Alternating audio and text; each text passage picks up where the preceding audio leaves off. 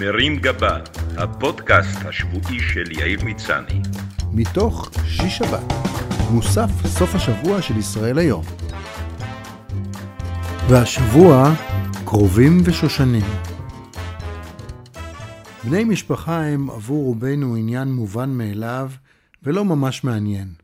כשיש לך הורים, אחים ובני דודים בסביבה, מותר לך לאהוב אותם, לקטר עליהם, לריב איתם, לרחל עליהם עם קרובים אחרים, ליהנות איתם בסופי שבוע, או לסבול מהם בחגים.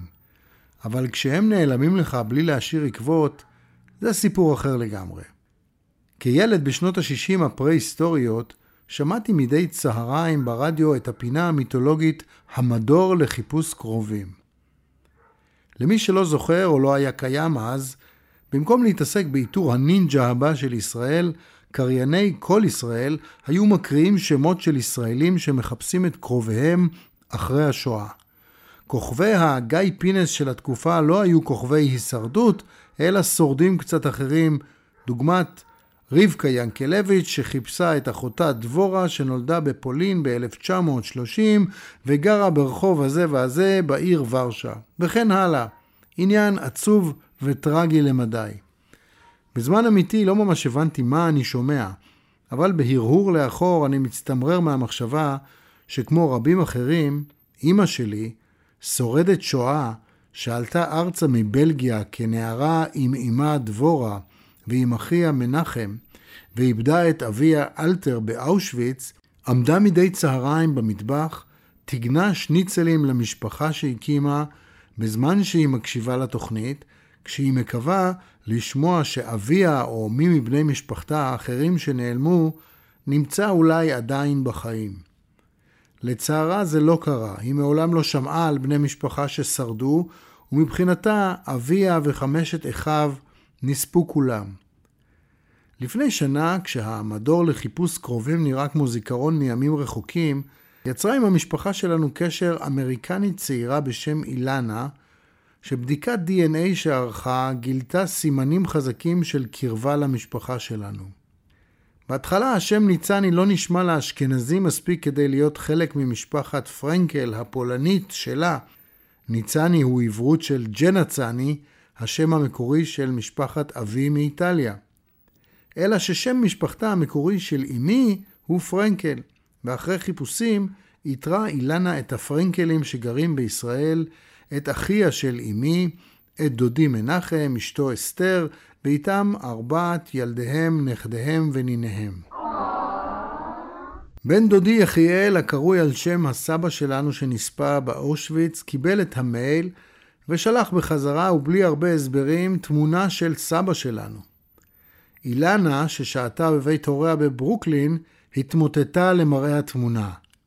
זו הייתה גרסה גברית של סבתא שלה, רחלה פרנקל, שנפטרה כשאילנה הייתה בת 12, והיא התבררה כתמונה של האח שעליו היא לא שמעה מעולם. הם היו חמישה אחים. סבתא רחלה נשלחה למחנות ההסגר והעבודה סקראז'יסקו ובוכנוולד, ואחרי המלחמה היגרה עם בעלה ועם הילד היחיד שנולד להם, ברנרד, לארצות הברית. כנראה שהיא, בדומה לאימי ולשאר בני המשפחה שלנו, לא דיברה הרבה על השואה ועל האחים שלה, ולא עסקה בחיפושים. מובן שאז לא היה אינטרנט, והיה מסובך בהרבה לאתר קרובי משפחה. בנה ברנרד רוזנברג הפך לרב חשוב והקדיש את חייו לזיכרון השואה. בתו אילנה, זו שהתחילה את הכל, הגיעה השבוע לישראל, והפגישה שלה עם בני המשפחה הייתה מלווה בהרבה דמעות של עצב ושמחה. שמחה כי בסופו של דבר דפקנו את הגרמנים, ועל אפם ועל חמתם אנחנו חיים ובועטים. השורדים הקימו משפחות, משקים, עסקים, בנו את הארץ ושירתו בצה"ל.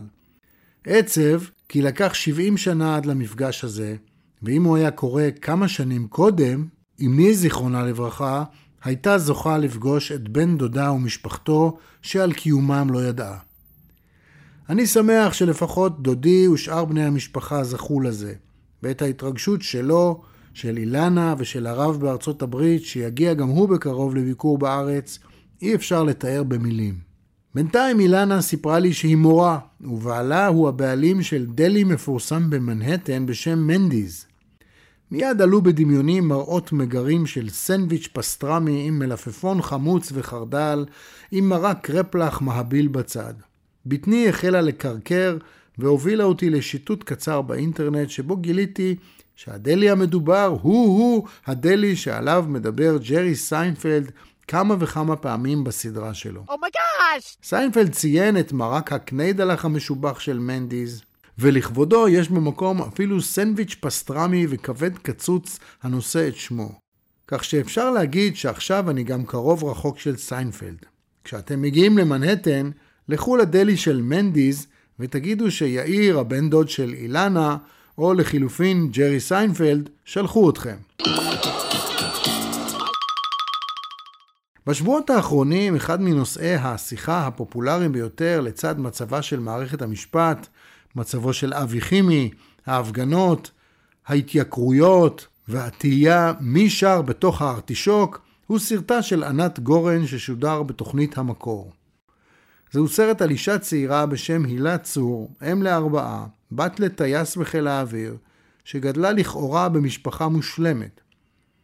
הילה חשפה בסרט שהיא נאנסה בידי אחיה המבוגר ממנה בעשור, מאז שהייתה בת ארבע ועד שמלאו לה שמונה עשרה, כולל כניסה להיריון ממנו והפלה.